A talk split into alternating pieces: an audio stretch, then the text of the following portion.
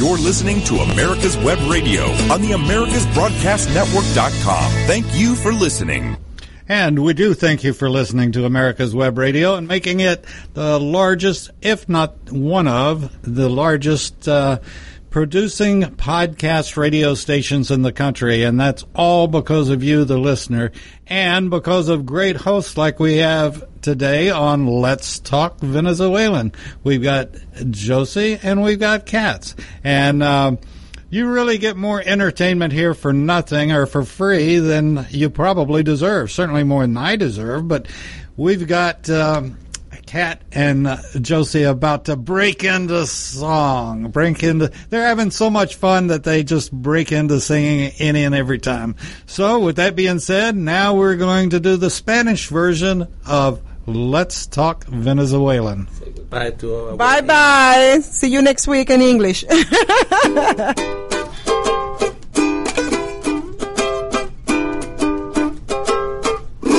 Y esto es.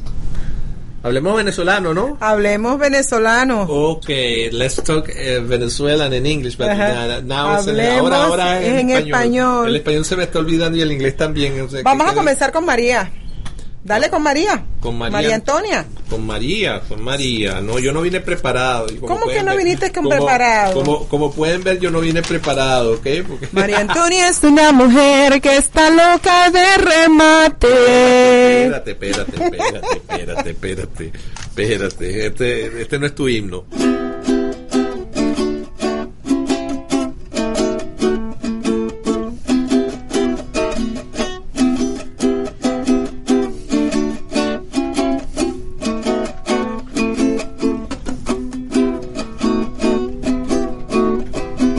Antonia es una mujer que está loca de remate. De la locura que tiene, duerme del escaparate. María Antonia es una mujer que está loca de remate. De la locura que tiene, duerme del escaparate. Tú estás loca, déjate de tonterías. Métete en el manicomio y se te quita esa manía. María Antonia, no estás loca, déjate de tontería. Métete en el manicomio y se te quita esa manía. Ok. se hace lo que se puede. Se acuerden un poquito, los que están lejos. Los que están lejos, cerca y los que están en el medio. Y perdonen, y perdonen la, la mala interpretación del cuatrero, ¿verdad? Pero es que hacía muchísimo, muchísimo tiempo. Así como del punto com. Como, sí, de la de, de 1900.com que yo no tocaba un 4. ¿Ok? Por lo Bueno. menos tú lo tocas y lo charrasqueas, yo no, yo nada, Mm, mm, nada. Bueno, entonces hablábamos en la semana pasada del mercantilismo. Sí, el mercantilismo es una de las cosas que nos caracteriza a los y latinos que nos diferencia del norte. del norte de Y los es una Estados diferencia Unidos. De, y es una diferencia de mentalidad tan horrorosa y por eso es muy difícil para los latinos. Es muy, muy, muy difícil para los latinos este mm, integrarnos o, o, este asimilarnos muchas veces a la cultura americana Y por eso nos metemos en problemas. muchos problemas Muchos Entonces- problemas, porque entonces- es muy común en nuestros en nuestros países a, a hacer eh, ciertos movimientos y ciertas cosas violando leyes y violando Sí, esto y aquello. Y aquí, incluyendo los mismos líderes políticos, cuando se les descubre algo, ya tú sabes lo que les pasa a No, ellos, ¿no? cla- Entonces, aquí se destituyen. Se destituyen y después juicio y después, Después- cárcel o qué sé yo, o multa o lo que sea. Cuando tú tienes un, cuando tú tienes el imperio de la ley, tiene que ser así, pero ¿por qué, por qué nosotros tenemos el mercantilismo? Bueno, porque fue la estructura que la corona de, la Espa- de España estableció como método administrativo en las colonias.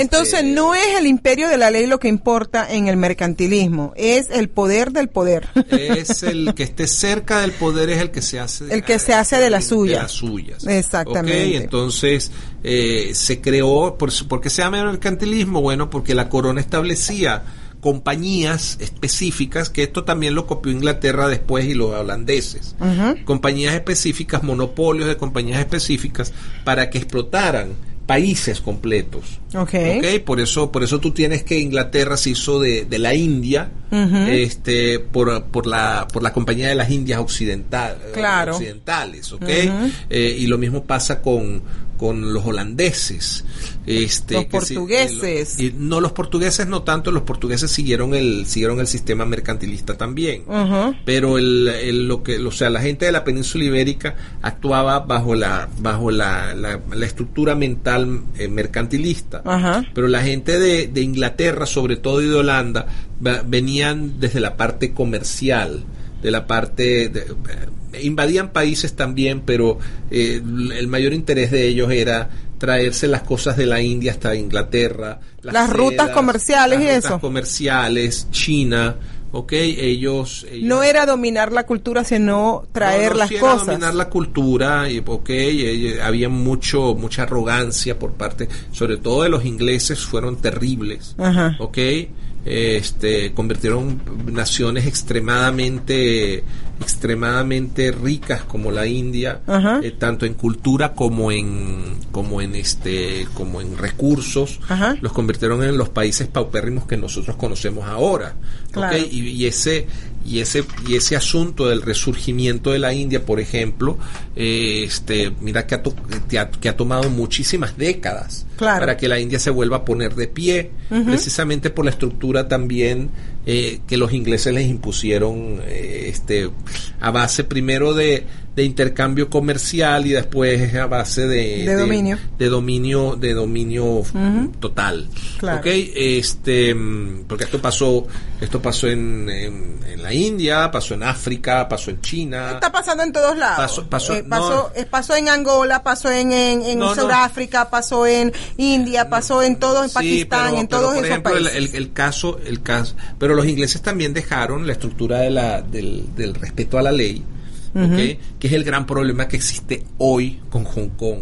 Ajá. ¿ok? Y el acuerdo de Hong Kong con China eh, Uy, del, año, sí. del año 97, la, la devolución de Hong Kong a China respetando respetando su, su estructura eh, financiera y su Y no están política. siguiendo la ley, los no chinos. los chinos es lo que acaba de demandar precisamente el presidente Trump en Naciones Unidas. Es que, es que a quién se le ocurre hacer negocio con un país comunista. Es como los venezolanos tratando de hacer negocio con un tirano. Por- porque pasa exactamente lo mismo, siempre la gente no está contenta. Mira, yo te la voy a poner de esta forma. Pónmela de esa Eh, forma. te la- te- eh, hoy precisamente escribía yo a un grupo de gente de Israel Ajá. Y les digo, si Israel hoy, en el año 2019, Ajá. está gozando de los mayores índices de prosperidad que jamás ha tenido Israel. Es un país que ha vivido en paz, que tienen las cosas más o menos controladas, que tienen prosperidad, que están, que, que, que se han convertido en, en, en los darling del mundo Ajá.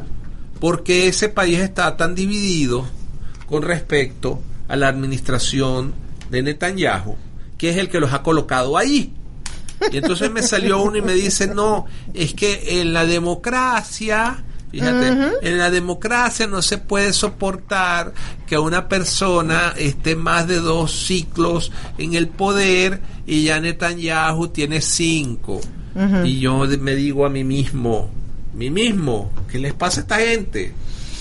Mira, ese es el asunto que me No, da escalofrío. Nunca está contenta. Me da escalofrío. Me da escalofrío eso que acabas de hablar de la democracia. Exacto. ¿Ok? Porque lo podemos ver aquí en los Estados Unidos. ¿Ok? Yo tengo más de 25 años viviendo en los Estados Unidos Ah, tú eres del 1900.com también. y he aprendido que los Estados Unidos es una república. La República Federal, además. Es una república federal, no es una democracia. No. ¿Ok? Y lo que más me espeluca los pelos de la peluca, porque tú sabes que para que se te pelucan los pelos de la peluca tiene que haber un implante, ¿no? Sí. Ok, y tú sabes que las pelucas no se implantan. No. Pero que el momento de que las pelucas se te, se te espeluquen, Ujú. eh, en el concepto de que los americanos hoy en día, y me pongo a escuchar a los senadores, me pongo a escuchar a los representantes hablar de democracia, porque la democracia de los Estados Unidos, señores, Estados Unidos no es una democracia.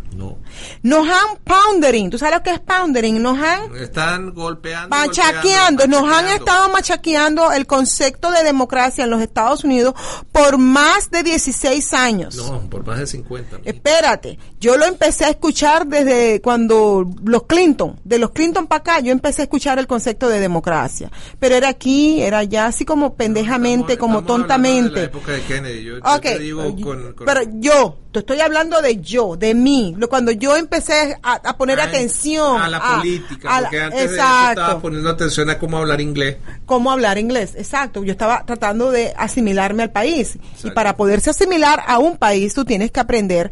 Primero, tienes que aprender a comer la comida de ese país. Su idioma. Espérate, primero la comida de ese país, porque Sí. todo entra por la boca y el estómago, ¿ok? Y después tú empiezas a poner atención al idioma. Para aprender el idioma de ese país. Yo hablo el inglés con un acento muy fuerte, porque yo me vine de 27, 26, 27 años, ya yo era una mujer hecha y derecha. Más bien yo aprendí el, el, el, el inglés y, y lo trato de hablar, a veces cometo errores porque es que hablo muy rápido. Exacto. Entonces tengo que agarrar mi pausa Sí. para poder entonces hablar bien el inglés y que me salga por lo menos entendible. Así pasa. Ajá, pero como estamos hablando en español le podemos meter la mocha, ¿ok? Cha, cha, cha, chan. Ok, Eh, Otro- entonces, Otro venezolanismo. otro meterle venez- la- meterle la mocha. Exacto. Entonces, ¿qué pasa? ¿Sabes por qué se llama meterle la mocha? No, Carlos, a mí no me explicas eso en otro día. Entonces, ¿qué pasa? El asunto, ya me hiciste perder el hilo. Ese a propósito. ¿Te das Venganza. cuenta? ¿Te das cuenta? Ya me hiciste perder el hilo. Entonces, ¿qué pasa? Como venezolanos, am, venimos, nos adaptamos, comemos la comida este del país donde estamos llegando, aprendemos el idioma de donde estamos y empezamos a escuchar en el idioma original del país donde estamos, qué es lo que están hablando los líderes políticos del país. Ya no necesitas un traductor como Jorge Ramos, no necesitas un traductor como María María Selvira, María Elvira, María de Salazar, no necesitas un traductor como María Celeste Arraraz, no necesitas ya ninguno de esas personas que te traduzcan lo que está diciendo el manera. americano a su manera y según su agenda y lo que ellos quieren promover, sino que inmediatamente tú empiezas a escuchar y eso es lo que te estoy tratando de explicar. Cuando yo estaba acá en el tiempo, los últimos años de Clinton, fue cuando yo empecé a escuchar A los políticos. a los políticos hablar del concepto de democracia. democracia. Y a hoy en día, hoy en día parece mentira, estamos escuchando a senadores, senators y representantes, representative, hablando de democracy, Porque- de democracia y esa no generación, esa generación es la generación que ya no tuvo educación cívica en sus escuelas. Entonces, Entonces yo cuando tengo una intervención en inglés, cuando yo voy a algo, algún, alguna reunión en inglés, tú sabes, donde hay muchas personas que hablan solamente inglés, y yo tengo una intervención, yo tengo que levantarme. ¿Cómo es posible que una persona extranjera como yo, que de origen extranjero, ¿ok? Que se vino acá, pasó por el proceso, tenga que levantarse en una reunión a corregir a americanos, a corregir a personas que han nacido en este país acerca del concepto de democracia y de república. O sea, tú llegas al punto en que cómo es posible que yo tengo que venir a estar implementando la información que estas personas deben haber tenido desde, desde, desde el principio. ok, la dictadura de, la, de David Moxley nos dice que viene un corte comercial y enseguida regresamos. Quick Stakes. That's Q U I K Stakes are not just for surveyors. They are great for family and community gardens. Go online to www.quickstake.com or contact your local land surveying supply dealer and get you a box of Quick Stakes. You'll love them every year when you plant your garden. Again, that's Quick Stakes, Q-U-I-K Stakes, the truly preferred way to stake and identify what's in your garden now.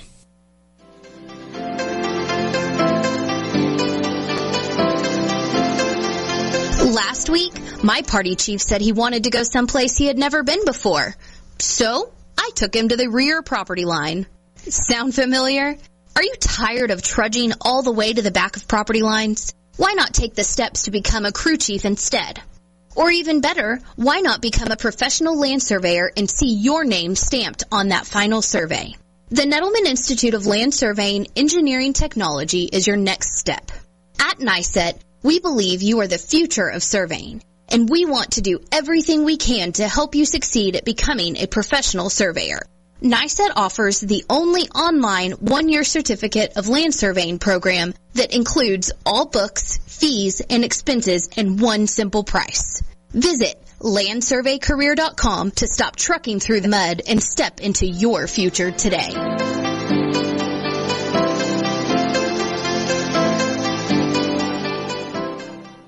You're listening to America's Web Radio on the AmericasBroadcastNetwork.com. Thank you for listening. Y estamos en hablando venezolano. Y me estabas diciendo, Yossi, que ah, eh, existen dos conceptos. Uno es el concepto de la democracia Sí. y otro es el concepto de la república. Y que además de eso yo te dije, y lo más fuerte de esto es que los Estados Unidos no son una democracia, sino que son una república federal. Pero para los que están del otro lado, ¿cuál es la diferencia entre una república y una democracia? Bueno, la diferencia entre república y democracia, la, prim- la última, la democracia, se, se conoce como ah, la mayoría decide por. Ok. ¿Ok? Mayoría manda. La mayoría manda. O sea, el 50% más uno. más uno decide, el destino de los 49% restantes. del 49, po- del 50% menos uno. Del 49%. No, del menos uno. Menos Ni uno. Ni siquiera, ni siquiera el 49%. Sí, del 50% menos, Menos uno. Ellos deciden qué van a hacer con tu casa, van a decir qué van a hacer con tu trabajo, de- van a- ellos deciden qué vas a comer, ellos deciden qué, qué tipo de negocio puedes hacer y qué tipo de negocio no puedes hacer, ellos deciden qué vas a estudiar y qué no vas a estudiar, ellos deciden qué oportunidad tienes y qué oportunidad no tienes, ellos deciden si tienes una mente creativa o no la tienes. La puedes tener una mente creativa, pero no te des- dejan desarrollar esa mente creativa, no te dejan desarrollar tu propio negocio, no te dejan hacer, eh, ser lo que tú fuiste creado para. Ok. Eso es lo que es democracia. Y, y la república entonces, es- tú te puedes, espérate un momentico, entonces como, un- eh, como en una democracia se decide lo que el 50 más uno Ujú. dice que lo que es, entonces, eh, suponiendo que el 50 más uno esté equivocado, todos nos fregamos. Ok. Todos nos fregamos. Sí. Puede ser que el 50 más uno puede ser que tenga algunas buenas intenciones, pero cuando tú empiezas a ver la agenda o, O los los, resultados. te das cuenta que no es lo correcto. Eso es lo que es democracia. La mayoría manda. Y tú, que vienes siendo un 5% o un 10%, una minoría, qué sé yo. Y cuando digo minoría no me estoy refiriendo a la raza, No, no, no. sino a la minoría en cantidad. Tú esperas algo de, de tu gobierno, no lo puedes obtener porque tú eres minoría, porque la mayoría decide qué es lo que va a hacer, se va a hacerse. ¿Y qué pasa con Mientras tanto que una república, la república se define como un gobierno en el que impera la ley. Ok. ¿Ok? En las democracias la ley no impera. En la democracia es lo que la mayoría mande. Entonces, si la ley dice tal y tal cosa, la mayoría decide, no, esa ley la vamos a sacar. Entonces, por eso es que terminan escribiendo nuevas constituciones, nuevas políticas, nuevas cosas, porque va suitable, o sea, va van cambiando las cosas de acuerdo A lo que a la de ellos. conveniencia de los que estén en la mayoría En el poder. en el poder.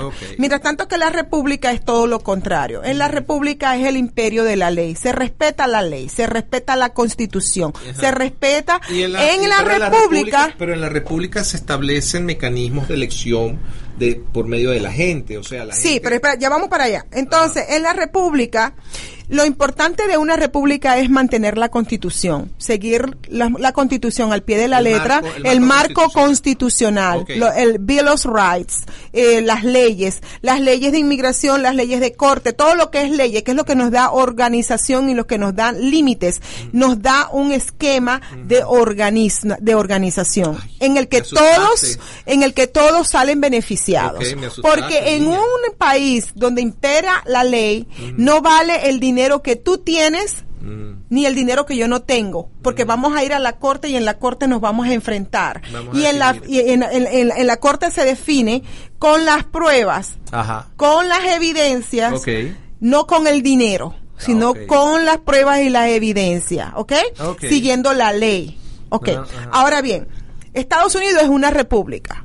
Por eso insisten tanto hoy en día los izquierdosos y los socialistas y los comunistas y toda esta gente millennium quieren cambiar la constitución. Ellos no saben en el peo que se están metiendo, en el problemón que están que están instigando, en el problemón que ellos están buscando, se están poniendo la soga en su propio cuello. Ok. ¿Ok? Porque al eliminar el imperio de la ley, ellos mismos no van a poder ni siquiera ser salvos. Por lo menos en este sistema ellos pueden apelar, ir a una corte, seguir la- la- la- la- los canales regulares y salir victorioso. Y no tiene nada que ver con dinero. Ok. ¿Ok? Ahora, si bien es cierto, somos una república, en el momento de elección uti- utilizamos los medios, los medios democráticos para elegir a nuestros líderes, tanto locales Hasta el presidente. hasta la parte federal, de la, de la, del local, estadal, federal. O sea, que son los tres niveles, ¿verdad? Correcto. Local, estadal y federal. Entonces, a través del voto, que es un proceso democrático, elegimos a quien nos van a representar a nosotros. Ujú. Ok. Pero en el momento que salen elegidos, Ellos tienen que seguir las leyes. Allí acabó el sistema democrático.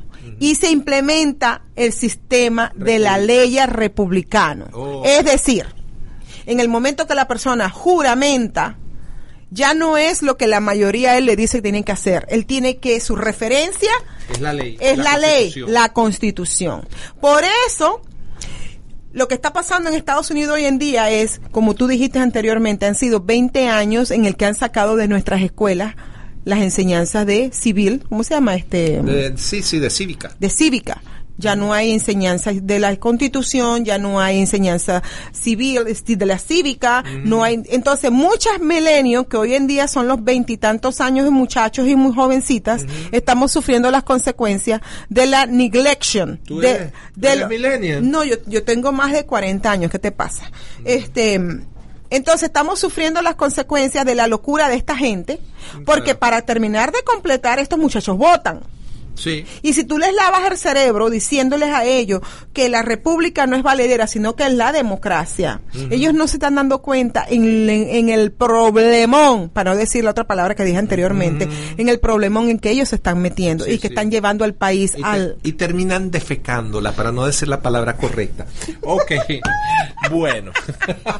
Entonces, esa es la gran diferencia. Ajá. Entonces, es la gran diferencia entre democracia y Y república. Y además de eso, los Estados Unidos son, además, Ajá. una república federal. Ese es otro matiz más interesante. Porque cuando yo estaba trabajando aquí en Georgia, en el hospital, en el hospital, me venían pacientes a pedir ayuda del estado de Georgia, pero que venía, habían llegado hace un mes, dos meses, tres meses de otro estado.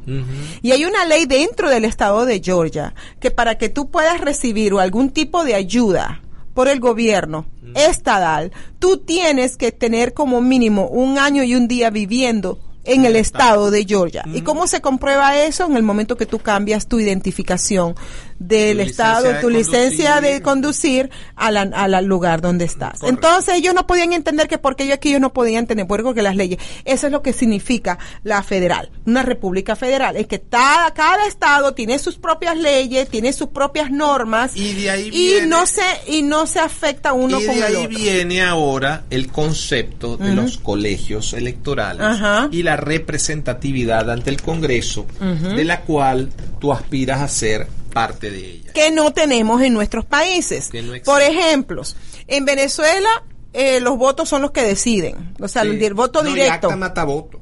Y el acta mata voto, sí señor, porque hay muchos acuerdos.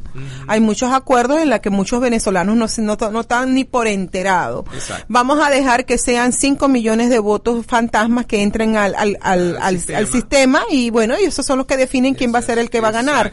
Y entonces el candidato opositor, Capriles, o el otro, el otro, el, que vino después, aceptaron ese tipo de acuerdo y lo que están viviendo es en una, en un con, conturbenio. En un conturbenio. En un conturbenio. Entonces- Aquí en Estados Unidos existe lo que es el colegio electoral y no es el college, el college es donde van los muchachos de, No, de- no, de universidad. El colegio electoral, explícame tú, ¿qué es el colegio electoral? El colegio electoral es el grado de representatividad que tiene cada estado ante el Congreso de los Estados Unidos. Eso depende fundamentalmente de la cantidad de población que ese estado tenga. Claro. ¿Ok? Por ejemplo, Georgia tiene 14 representantes más dos senadores. Tiene Son 16. 16 personas que representan al Estado frente al Congreso. Pero Florida, por ejemplo, que es un estado más, más poblado, tiene 19 representantes. ¿Y California? Y California tiene- creo que tiene 50 y pico. creo que Exactamente. Y 58. quieren más todavía porque están viniendo más gente a vivir. Sí, allí. pero- Mientras más pero- gente, más representantes tienen. Tienen más representantes, pero entonces, entonces la, la idea. Ajá. Y fue la, y fue la La idea es hijack the, No, the- the por favor, college. déjame terminar esta parte. El colegio electoral se crea Mm. para que los estados exista un equilibrio. Recuérdate que fundamentalmente aquí el sistema político es el de pesos y contrapesos o weight and balances. ¿Ok? Así como existe un sistema de weight and balance donde hay un poder ejecutivo, un poder legislativo y un poder judicial, pero el poder legislativo tiene más peso a nivel porque es el que crea las leyes, ¿ok? Pero está está siendo vigilado cercanamente por el poder judicial que le dice esta ley que usted está generando no es constitucional y por lo tanto no es válida o la, la- el Congreso crea una ley y el Poder Ejecutivo dice, esa ley que ustedes están creando es contraproducente para la política de Estado, no para la política del presidente o del partido, sino para la política de Estado que va a seguir esta nación por X cantidad de tiempo. La veto no va de esta manera. Ok. Entonces, cada, cada Los tres poderes. los tres poderes se equilibran entre ellos. Lo mismo pasa con los estados. Por eso, por eso esta nación se llama Estados Unidos. ¿Ok? ¿Por qué es Estados Unidos? Porque cada estado tiene un sistema de equilibrio. Y de lo que se trata dentro del sistema electoral es que exista un equilibrio de fuerzas entre los estados. ¿Qué es lo que ocurre? Que con el sistema electoral de colegios electorales, los estados pequeños tienen, dependiendo de su grado de, re- de representatividad, tienen un equilibrio con respecto con los estados más grandes. De otra manera, si tú tienes, tú tienes cinco estados en los Estados Unidos, que si tú ganas esos cinco estados ya son mayoría. Ya son mayoría. ¿Y el resto? California, Texas, Florida, O sea- Illinois y Nueva York. Esos son los cinco estados. Que si tú O ganas, sea, los 45 estados restantes no importan. no importa. Solamente concentrarse en fuéramos- esos si- cinco. Si fuéramos una democracia pura, Exacto. eso pasaría. Solamente esos cinco estados. esos cinco estados, Decide quién va a ser el de- de- presidente. de- definirían quién es el presidente. Ok. Pero aquí se toma en consideración de que cada estado va a definir, va a decir, yo quiero quién es el presidente y quién es el vicepresidente que yo quiero. Exacto. Entonces, esos estados son los que votan, no son la gente, son los estados. En Estados Unidos, en el año 2016, 30 de los, de los 50 estados votaron de que el presidente de los Estados Unidos tenía que ser Donald J. Trump. O sea, el 60%. Y después de esta explicación, San David Moxley nos ha eh, dicho que tenemos que ir al cielo de los comerciales porque si no, no comemos. Enseguida regresamos. Perhaps you are struggling to cope with the disease of addiction. If not, you probably know a family member or friend that needs help in battling the cravings and the personal and professional damage done by the effects of drugs or alcohol. Get a pen and paper and be ready to write down the following. These are the issues that the trained staff at the Atlanta Healing Center address and treat every day. Their doctors and counselors with over 40 years of practice in the field of addiction can treat the suffering individual in a thoughtful, compassionate, and experienced manner and guide him or her along the path to recovery. So call 770-696-9862 and speak to a knowledgeable staff member about how you or your loved one can be helped to enjoy a better and healthier life. More information is also available on the website at www.atlantahealingcenter.com. If your health insurance premium is more than your mortgage, Ellen Deal with Ideal Solutions is here to help. Whether you're a small business owner, individual family, or baby boomer, email MAGA45CAG at gmail.com and I'll respond with three easy questions to help you determine if you can get away from Obamacare. As a 20 year veteran of the insurance industry, I'm here to help with all your insurance needs. Email Ellen Deal at MAGA45CAG at gmail.com. You're listening to America's Web Radio on the AmericasBroadcastNetwork.com. Thank you for listening. Yeah, yeah, Eh. we are back. Estamos de regreso. Estamos de regreso. Gracias, San David Moxley.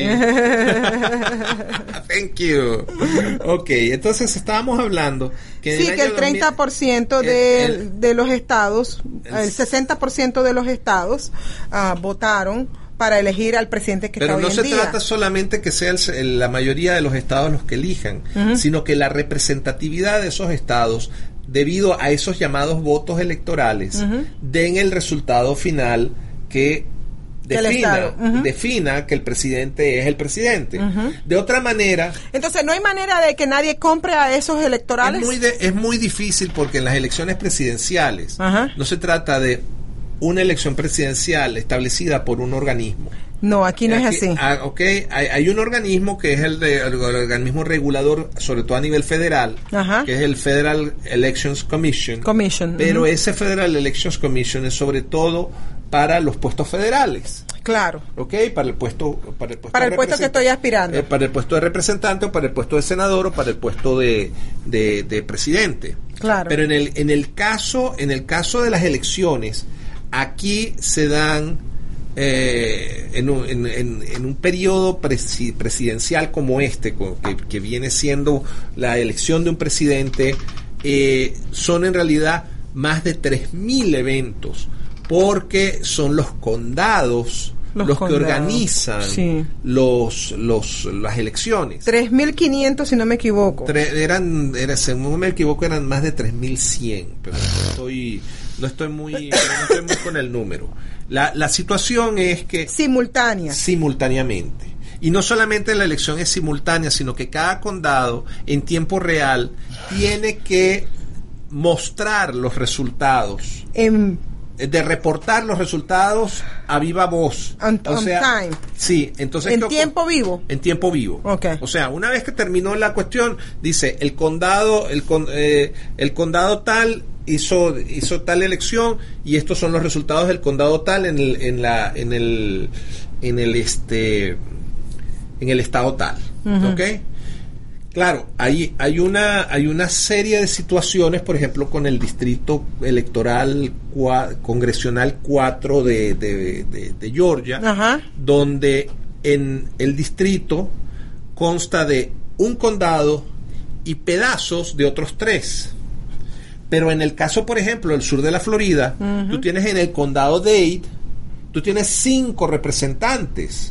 O sea, el condado de Dade está partido en cinco pedazos Sí. en, en un solo condado. O sea, tú puedes ver que hay una gran diferencia por- porque, porque un representante representa aproximadamente 720 mil personas que viven en... Entonces, eh, para que tú completes 720 mil personas, tuvieron que agarrar el condado de Rockdale Completo. parte del condado de Newton, parte del condado de Gwinnett y parte del condado de, de DeKalb para completar esas 750 mil personas. Por eso es tan importante también el sistema de censos. En Estados Unidos fue donde se estableció constitucionalmente Ajá. el primer censo en 1790 y cada 10 años se establece ese censo, cada año que termine en cero es un censo, así que el año que viene van a ser censadas la gente. Y es muy importante que ustedes declaren en el censo poblacional, porque eso nos da una idea a todos de cuánta, no solamente de cuánta gente vive en el país, sino de cómo se van a establecer los recursos para esas 750 mil personas. No es lo mismo aplicar el, los, los este, presupuestos federales en el condado, en el distrito 4 del, del condado del, del, del estado de Georgia al distrito 26 de, del condado Miami-Dade. O sea, ¿qué ocurre? que el condado de Miami-Dade, por fuerzas, va a recibir cinco veces más que los condados de Rockdale, Newton, Gwinnett y DeKalb en, en Georgia. ¿Por qué? Porque son cinco representantes, entonces los recursos van a ir hacia, hacia donde hay más densidad de población. Claro. ¿Ok? Ahora bien, así que le pido a los venezolanos que viven en los Estados Unidos, el censo empieza en abril del 2020 y no tiene nada que ver ni con ni con migración ni con es simplemente contar cuántas cabezas hay cuántas cabezas he ganado ¿Ok? Ahora, la gran diferencia entre, entre porque vamos a hablar los venezolanos. ¿Cómo afecta esto? Ah, ¿cómo, ¿Cómo afecta esto aquí en los Estados Unidos, la elección de un presidente, pero en nuestros países es un organismo? Un Para, empezar, para empezar para empezar en nuestros países hay por ejemplo el Instituto Federal Electoral de México. Es un solo instituto que es el que organiza todo y es el que maneja toda la situación y puede cortar la computadora en el momento que no le gusta que un, que un candidato gane, cortan la computadora y ponen a otro, o lo que pasa con el, con el, con el Consejo Nacional Electoral de Venezuela. ¿Ok? Esos que una hora antes eh, se va No, y que- se interrumpe y- la comunicación. No, no, no, no solamente eso, es que no te dicen, sino cuando ya los resultados son irreversibles. Irreversibles. Es cuando te van a decir quién ganó. Aquí no. Aquí te están, tú estás viendo el monitor y tú estás viendo el condado Newton ha reportado la siguiente, las siguientes. ¿Cómo votaciones. pueden, ¿Cómo pueden ellos controlar eso? No se puede controlar. No pueden controlar. Porque no, no, no hay un organismo, como tú dices, donde se filtra todo. No, no, y además es a viva voz. Ok, entonces, suponiendo que aquí en Estados Unidos... Se puede ah, cometer un fraude. un fraude. puedes, puedes cometer un fraude, pero tú no puedes cometer 3.200 fraudes al mismo tiempo. ¿Ok? O lo que le pasó a Hillary Clinton, que ella simplemente se dedicó a hacer campaña En cinco estados. En cinco estados, ¿ok? Y ganó por un margen muy pequeño que ahora parece ser que, que se revertió completamente porque se han demostrado Que fra- fraude. que hubo fraude electoral en, ese, en esos lugares. Específicamente en el estado de la Florida ya hay una investigación andando a, a- a chorro, a full chola, de, de fraude en Florida. Aquí en Georgia ya el, el de elecciones aquí ya también agarró eso porque me dijo un señor que le quitaron toda esa información de su mano y están encargándose de, de- ver ese tipo de fraude que eh, Stacey Abraham ah, ha hecho durante todo este yo, tiempo. yo incluso yo incluso hice una como como tu jefe de campaña yo hice una Un inventario. yo hice un inventario y eh, encontramos que específicamente en el condado de DeKalb hay una, una situación altamente irregular que está siendo no solamente investigado por los por los agentes federales en este sentido porque eso es un delito de corte federal Sí. sino que además de eso está siendo muy seriamente am, manejado por el Partido Republicano a nivel de eh, cómo evitar este tipo de, de situaciones y, y ellos realmente están trabajando en eso.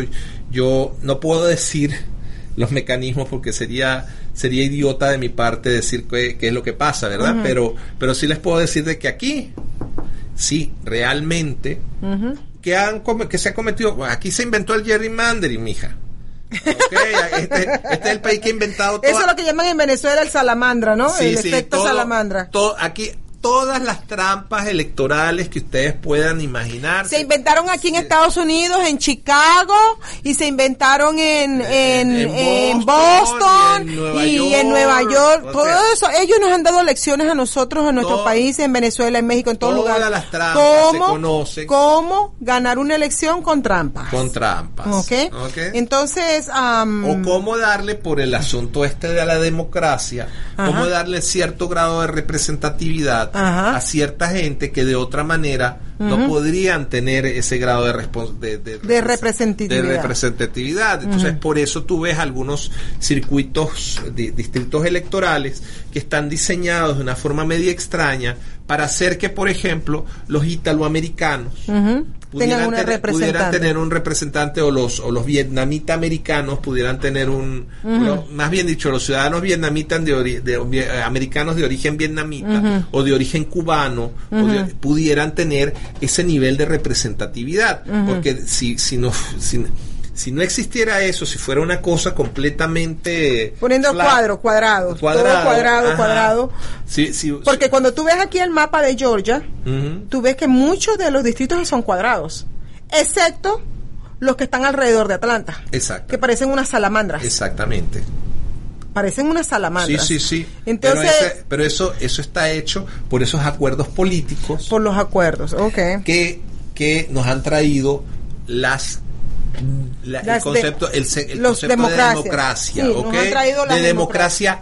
representativa. representativa. Por eso, cuando yo me enfrenté aquí en, en Atlanta, hace como cinco años, con el señor José, el de Vepex, Ajá. ¿ok? un venezolano que El- está allá, El, el, el, ¿Cómo es que le dice? El teniente, ¿no? El, teniente Colina. el teniente Colina. El teniente Ok, Colina. él es el representante ese de... El cabo. Le dice, le dice el cabo Colina. El cabo Colina, Colina, Robert exacto. Alonso. Bueno, Saludos, este es- Robert Alonso. Ok, este señor, al cabo Colina, él esta- estaba aquí en, en Georgia Mm. y entonces ah, en una de las malas informaciones que le estaban dando a los venezolanos que estaban acá, Mm. Sí. yo fui a averiguar, tú sabes que yo siempre estoy averiguando, yo estoy, siempre estoy metida. Mm. Entonces yo estuve escuchando todo lo que estaban diciendo y yo decía, y es más, te- yo te estaba diciendo a ti, lo que ellos están diciendo es anticonstitucional, eso no va de acuerdo con la Con la constitución. Exacto. Yo tuve que pararme y decirle, oye, señores, y yo apunté con mi dedo a los abogados que estaban allí. Y digo, ¿ustedes por qué permiten que esto pase si ustedes saben muy bien que lo que se está- ustedes están hablando aquí no tiene nada que ver con la constitución de los Estados Unidos? Ustedes saben que eso no va a pasar. Eso no tiene cabida. Porque ustedes están permitiendo esto. Entonces el señor este se levantó y dijo que Estados Unidos era una Una democracia representativa. representativa. Y le digo yo, mire señor, puede ser que sea una representación representativa, una democracia representativa no, pero a la hora de ser jurado, esa persona tiene que seguir la constitución y no es lo que los representantes quieren, sino lo que la constitución y las leyes requieren. Claro. ¿Ok? Entonces, por supuesto que se, se, se puso muy enojado porque una venezolana le salió un poco más arisca. ¿Arista o arisca? Arisca. Arisca de lo que él pensaba, porque Claro, toda la mayoría de los venezolanos que Tú hago como gata eres tú. porque la mayoría de los venezolanos que estamos aquí en Georgia Mm. son unas como unas ovejas que no quieren aprender, no quieren actualizarse, no quieren asimilarse, no quieren aprender el idioma, no quieren aprender cómo funciona Estados Unidos, quieren vivir aquí, quieren vivir y disfrutar la belleza del capitalismo, de lo, de lo que es la prosperidad americana, pero no se quieren integrar a lo que es el americanismo, a lo que es los Estados Unidos. Usted piensa quedarse en los Estados Unidos por el resto de su vida, tener sus hijos aquí, sus nietos, sus bisnietos, toda su familia. Yo le aconsejo, por favor, por el bienestar suyo y de su próxima generación, para que no se metan en problemas, asimílese, Yep. asimílese, aprenda a comer comida americana, aprenda a hablar el idioma americano, aprenda el know-how, cómo hacen los americanos para ser eh, prósperos, aprenda cómo eh, la palabra es de honor, cómo la palabra se da y se cumple. No, no, no venga con sus mañas, con las mañas de Venezuela para acá, porque usted se va a meter en problemas. Y si usted le miente aquí a un representante de inmigración o usted le miente a un representante de la policía, es preferible que usted se amarre una am, a su cuello una una roca, una roca y se lance, lance al mar, ¿ok? Y no que usted le mienta porque usted, si usted le descubren la mentira, usted lo van a devolver Mira, para mira lo que Acaba Venezuela. de pasar a- de- lamentablemente con este par de pilotos venezolanos, ¿Qué pasó? ¿ok? Ellos venían de Venezuela, Ajá. eh, les dijeron que, que tenían que traer oro a los Estados Unidos, lo cual no es un delito. No, Lo no. que es un delito es no declararlo, Ujú, ¿ok? Pero, pero este, ellos no declararon el cargamento. Oh, la declaración, claro. Yo he dejado varias veces a otros hay una- países. hay, un- hay una declaración donde, donde dice, usted trae más de 10 mil dólares. Usted tiene que declararlos. Tiene que declarar. Una vez yo vine con Ellos- 50 mil dólares. Yo vine con 50 mil dólares y lo tuvimos que declarar. Claro, y nada pasó, Nada directamente pasó, para el banco. Va para el banco y listo. Y listo. Pero, pero esta gente no lo declaró y bueno, ahora están metidos en tremendo lío. Bueno, eh, y si yo no Vamos al break. Y Y si Vámonos no voy a un break. Y si yo no voy a un corte comercial que se va a meter en tremendo lío con David Moxley, Eh, soy soy yo. Enseguida regresamos. Get your pen and paper ready. If there's a move in your near future, I'm here to tell you that the folks I used and now recommend is Around Town Movers. Timothy and the guys recently moved me, and I am and was totally satisfied with a sometimes not so fun experience moving. Call Timothy at 770-378-4708 and make it a good move and a good experience. Around town movers for that local or cross country move. Timothy, around town movers, in my opinion, are the best. That's around town movers. Them. Whether cruising the strip in a 57 Chevy or taking the family on a vacation in a 71 Oldsmobile Vista Cruiser, you need to tune in to Classic Cars with Steve Ronaldo and Jim Weber every Saturday from 8 to 9 a.m. on americaswebradio.com. You can keep your doctor, you can keep your plan, and every family will save thousands of dollars a year. I'm Ellen Deal, and if you've been hurt by the Affordable Care Act, you can email MAGA45CAG at gmail.com to see if we can help. Small business owners, individuals, families, and baby boomers, email MAGA45CAG at gmail.com for three easy questions to determine if you can get away from Obamacare. I'm a 20-year veteran of the insurance industry and here to help you for all your insurance needs. You're listening to America's Web Radio on the AmericasBroadcastNetwork.com. Thank you for listening. Y estamos, Estamos de nuevo. regreso, estamos de regreso. ¿Y esto qué es?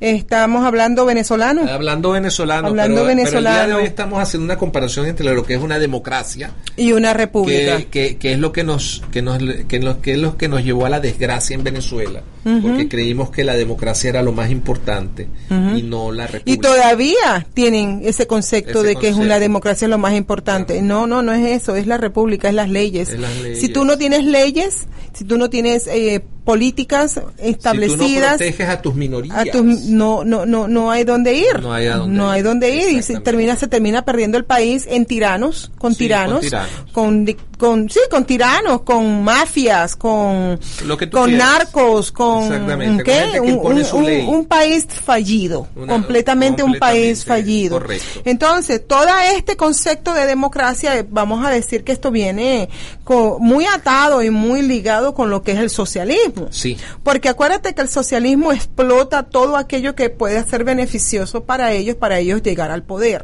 ¿Ok? Ahora bien, no y ellos hacen su ley.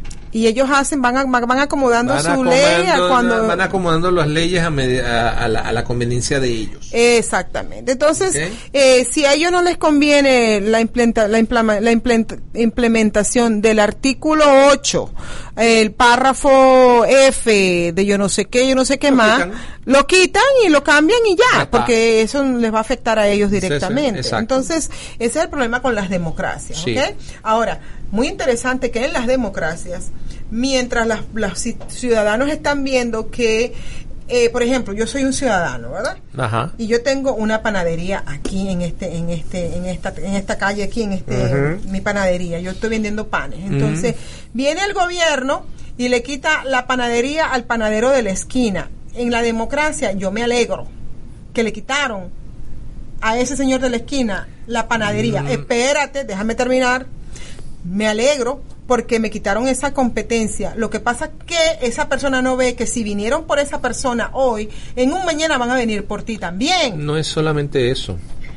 Eh, en, en las democracias, el, que la persona que toma el poder dice yo puedo regular lo que tú hagas. Yo puedo decir lo que yo tú hagas. Eh, papá es el Estado y el Estado es todopoderoso. Exacto. ¿Ok? Entonces, ¿qué ocurre? Que se acaba una de las cosas fundamentales del capitalismo, que es el libre mercado. El libre mercado. ¿Ok? Entonces, cuando no existe libre mercado, y en Venezuela pasó, que se acabaron con el libre mercado no ahora. No. eso, esa regulación de precios Eso viene, eso viene andando desde hace tiempo. de hace muchos Mucho- años, muchas muchos a- décadas. muchos años. Muchas décadas. Ya Sí. en la ya en la primera presidencia de este Caldera empezaron con las regulaciones de precios. ujú. ¿ok? Y estamos hablando del año 69 para acá. O sea, hace ya 50, Hace 50 años. hace 50 años. Entonces, ¿qué ocurre? Que cuando tú eliminas el sistema de libre mercado, y fíjate una cosa, Venezuela tenía una, una cosa fabulosa, que eran los llamados mercados libres.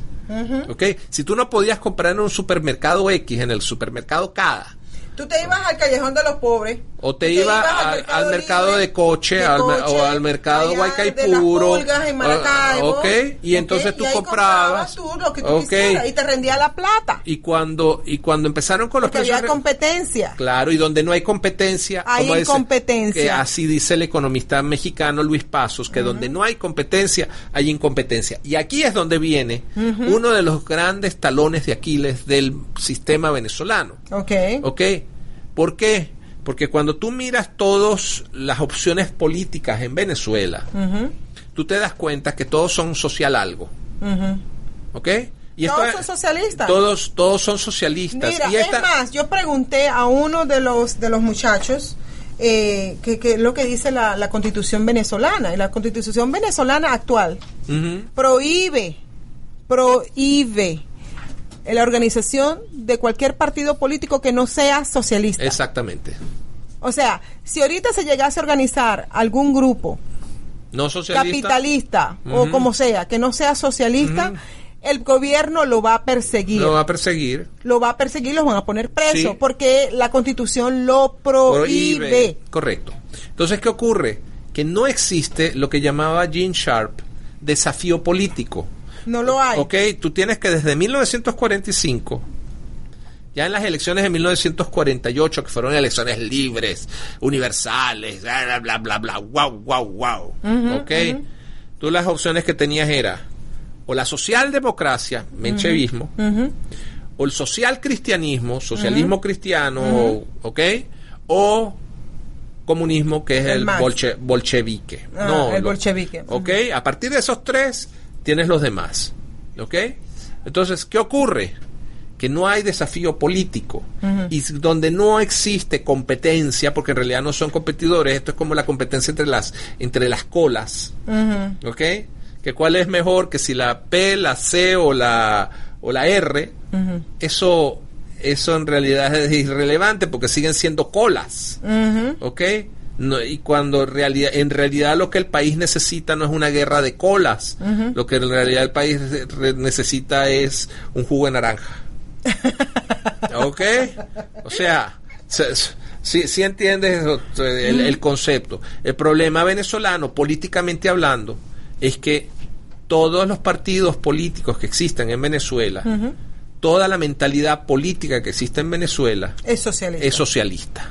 Y con socialismo no se saca con socialismo. No, El imposible. socialismo se saca con Libertad. libertad, con Sí, libre mercado. Con, libre mercado, con capitalismo, con respeto a la ley. Pero todo comienza con la constitución. Con la Constitución. Si la constitución de Venezuela no se cambia, es imposible que llegue el capitalismo a Venezuela. Imposible, porque no hay Entonces, el marco por eso legal. hay un movimiento hoy en día en Venezuela, porque eso lo quiero decir, hay un grupo de venezolanos que están promoviendo el rescate y la reinstauración de la constitución de 1811. y eso fue. Porque es la constitución que y- todavía está latente. Y ese fue un, ex- un accidente mío. Sí, ¿Te yo lo sé. Sí, sí, ya. Ok. Nosotros tenemos como siete años hablando de esta yo, situación. yo, la me- yo, yo, yo tuve que hacer un estudio y estaba investigando sobre un documental que iba a producir sobre precisamente el fenómeno venezolano y me encontré con que la constitución, tuve que estudiarme las 26 constituciones. Imagínate. Me encontré que la, la primera constitución hecha en Venezuela, la constitución de diciembre de 1811, Ujú. era una copia casi idéntica A la de Estados a Unidos. la de Estados Unidos. Ok. ¿Ok?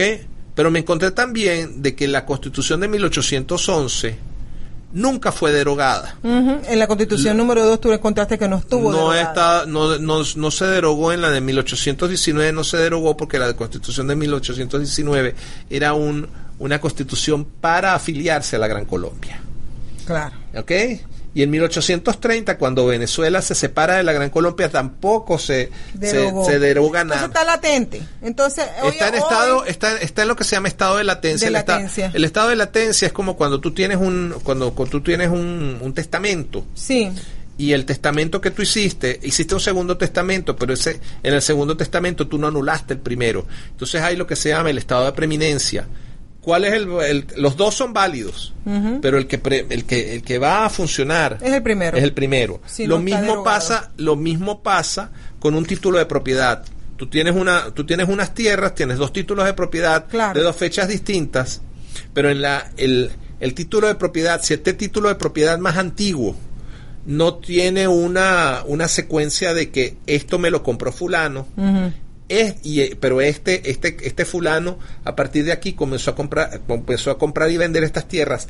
Todas estas, eh, todos estos intercambios de por esas tierras no son válidas porque este, el original, es el válido. Por eso es que tú tienes aquí en Estados Unidos una cosa que se llama el seguro de título. Seguro de título, claro. El seguro, que cuando tú compras una propiedad, tú tienes que comprar un seguro de título. ¿Qué hace ese seguro de título? Si, si lo que tú compraste no, no es válido porque viene alguien que dice que tiene una patente de 1866, un, un título, y te comprueba que ese título es válido, tú pierdes tu tierra. Claro. Pero no pierdes tu dinero porque tienes un, Un tienes, seguro. tienes un seguro. Claro, ¿Ok? Entonces, eso es lo que hay. Este, el, el, el, este, en Venezuela hay un movimiento para rescatar. No hay que hacer una nueva constitución, simplemente hay que rescatar Y la me he enterado que Ajá. tienen pavor, Ah, los políticos de hoy en día tienen pavor de que la gente se entere que hay la posibilidad De una salida de constitucional una salida de esa- constitucional de utilizando forma. la, La co- constitución de 1811 que es la partida de nacimiento de la, nación. Exactamente. Y tienen tanto pavor porque esa constitución sí garantiza, sí garantiza que el- la prosperidad entre verdaderamente al país, Correcto. que esa constitución genera prosperidad, genera lo que sí nosotros, misma. nosotros, lo que nosotros llamamos capitalismo, porque sabemos que el capitalismo se genera a partir de una constitución. Sí, señora. El Yo capitalismo no se genera solo. No. Tiene que haber una constitución, un haber- respaldo. Tiene que haber un, tiene que haber un marco legal que garantice tres cosas. Exactamente. La vida de la gente, la libertad de la gente a que la gente se dedique a hacer lo que quiera, ¿ok? Y la propiedad de que la gente cuando adquiere una propiedad, esa propiedad le pertenece a él o a ella, pero no le pertenece al Estado todopoderoso. Exactamente. Bueno, entonces la última noticia que ha tenido, me pasan los chismes, es que tienen un pavor, un pavor, ¿ok? De, de reclamar y de insta- ins- reclamar, no, de clamar, Ajá. de clamar la instauración de la constitución. La reinstauración. La reinstauración Sí. de la constitución. Claro de que la constitución de 1811. 1811 tiene, claro, es una constitución escrita por gente educada en el siglo XVIII. Sí. ¿Ok? Entonces, por- eh, claro, se están tratando de desviar, no que el artículo tal hay que cambiarlo, eso se cambia después. claro. Porque la misma constitución permite te, da las la- enmiendas. te- te permite las enmiendas. Correcto. Entonces, no nos vayamos a entretener ahorita en que el artículo tal antes de, de- antes de declamarla hay que cambiar el no no no no no No. no esa no es la esa no es la prioridad ahorita la prioridad ahorita es clamarla ¿ok? Ujú. para que haya como un gobierno paralelo Por supuesto, electo además porque tiene sus mecanismos de elección muy bien definidos. ¿Ok? Tienen un pavor estos invasores en Venezuela. Sí, por Tienen supuesto. un pavor como tú Y no esto, tienes y esto es una de las cosas que nosotros vamos a ir explicando en Hablemos Venezolano, cómo, cómo lograrlo, ¿ok? Este, creo que ya estamos casi a punto de cerrar. Sí, estaremos hablando. Se acaba el show, Bye bye. se les quiere mucho y Nos vemos la próximo jueves. el próximo jueves, Dios mediante. Seguimos hablando de Hablamos Venezuela. Hablamos venezolano. Venezolano. Ujú. Josie Cruz aquí. y Cat Fletcher para todos ustedes. Hasta luego. You're listening to America's Web Radio on the AmericasBroadcastNetwork.com. Thank you for listening.